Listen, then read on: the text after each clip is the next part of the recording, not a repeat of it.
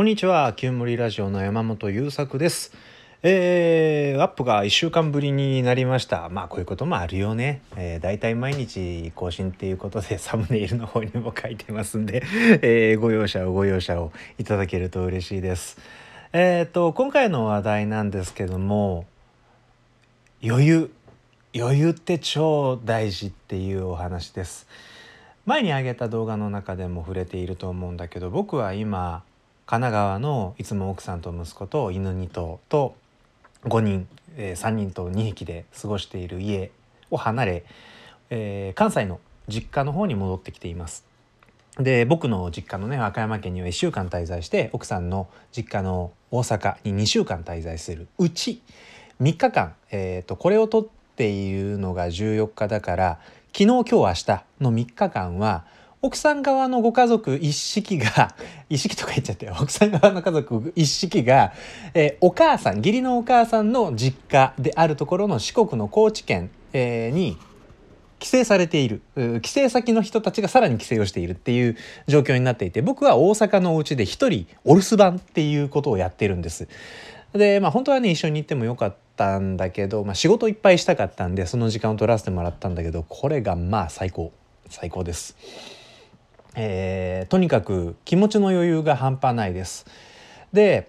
うんとこの気持ちの余裕がある状態から、えーと、ベストを尽くしていたと思っていた過去半年間の、まあ、このコロナが始まる頃からのテレワークずっと家の中に引きこもって3人と2匹の生活を続けていたこの半年ちょっとの期間を振り返ってみるとすごく余裕のない生活を送ってたんだなっていうことをものすごく、まあ、渦中にいると分かんなかったんだけどあれあの生活やべえわということを改めて感じたという改めてというか初めてうんずしんと実感したというところなんです。でうん僕にとっての余裕まあ、余裕って言ってもね人によってたくさん定義があります物理的な余裕もそうだし、えーと、精神的な余裕もそうだしその中で細分化していくと本当にキリがないんだけど僕にとって余裕がなくなる大きな要因の一つが、えーと、と人の顔色を伺うということです。えー、でなんとかその人の不機嫌僕人が怒ってるのねすごい怖いんですよ。えー、で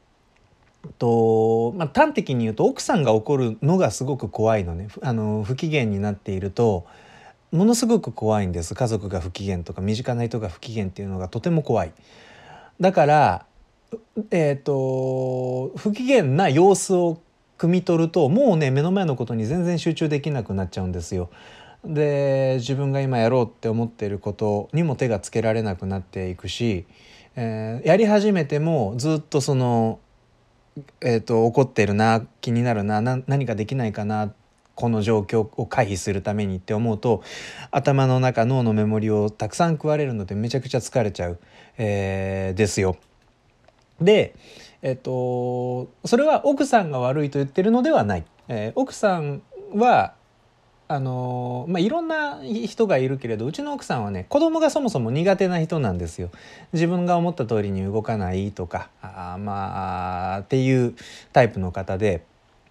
うん子供にご飯をあげるみたいなこととかすごい苦手なんですよね。でえっと、そういうことを基本的に僕が引けるようなライフスタイルになってるんだけどでも僕が仕事を自宅でしている間は子供のことを奥さんが見てるっていう子たちになるんだけど日によってはじゃああとよろしくねって言って、えっと、子供をパスした息子をパスした1時間後ぐらいにもう下から怒ってる声が聞こえてきたりするわけですよ。そしたら僕今早朝に1時間から2時間仕事をして午前中いっぱい、えー、朝6時からお昼ぐらいまで息子のこと見て、えー、その後1時から5時ぐらいまで集中して仕事するみたいなライフサイクルにしてたんだけど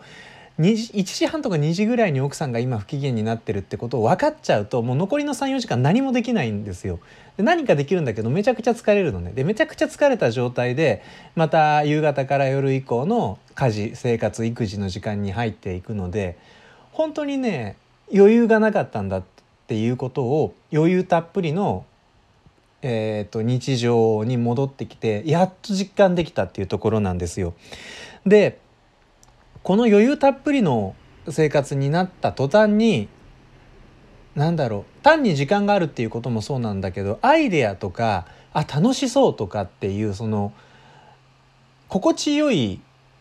出力アウトプットだったり、えーと、心地よい思考みたいなものがすごく返ってきてくれたんですね。で今までもそういうことを努めてしようとはしていたんだけど努めてしようとしようなどとしなくても勝手に湧き出てくるということが起こったんですよ。でこれまでもそうなんじゃないかってとは思ってたんだけど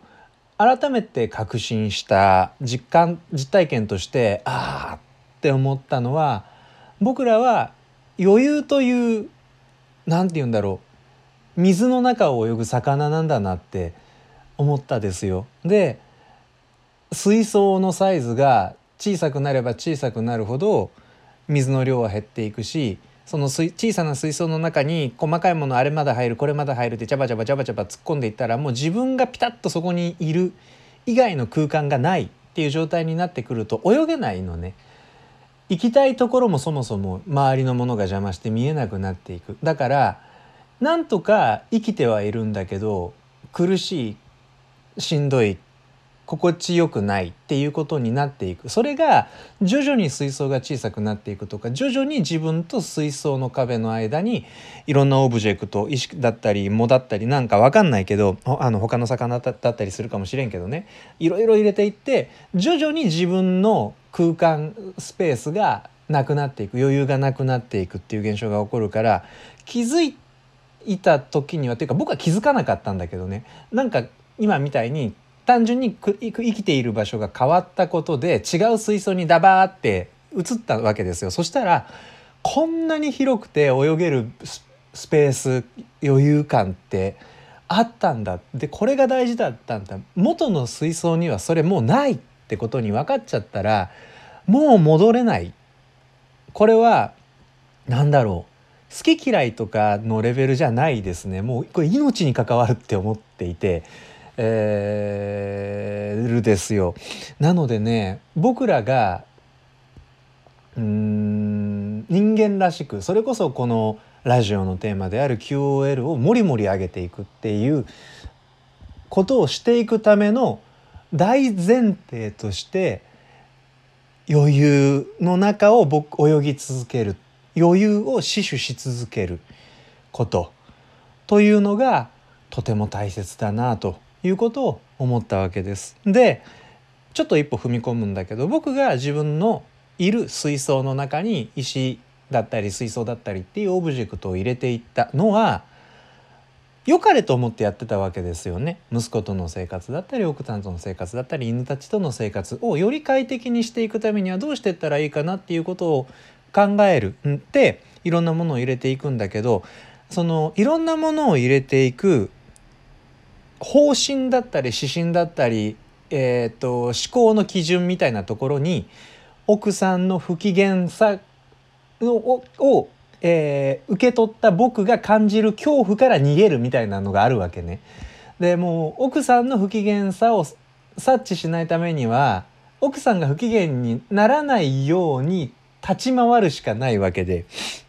でそれをするためにああすれば奥さんの不機嫌回避できるんじゃないか。こうすればもっと頻度下がるんじゃないかっていうことをあれこれあれこれあれこれあれこれずっとやっているうちにパンパンになってたって感じ。だからずっと前向きだったつもりなんですよ。スタートライン間違っちゃったけどずっと前向きでいたんだけどそすごくね自分のスペースを犠牲にして自分の空間や余裕を犠牲にしてライフスタイルを作ってきてたんだなっていうことに気づきまして。とはいえあの場所で生きていく上上では正直まだベストなんじゃない？とは思う。だから今までこの半年間だったり息子が生まれてからのおよそ2年間を生きてきた生き方ライフスタイルというのはもう僕にとって居心地の良くないライフスタイルになったんだなということを深く感じたという話で改めて広い水槽に移ろう、えー、広いスペースの中を泳ごうと思ったとそういう話でした。おお10分に収まった。最後まで聞いてくださってありがとうございました。また次回。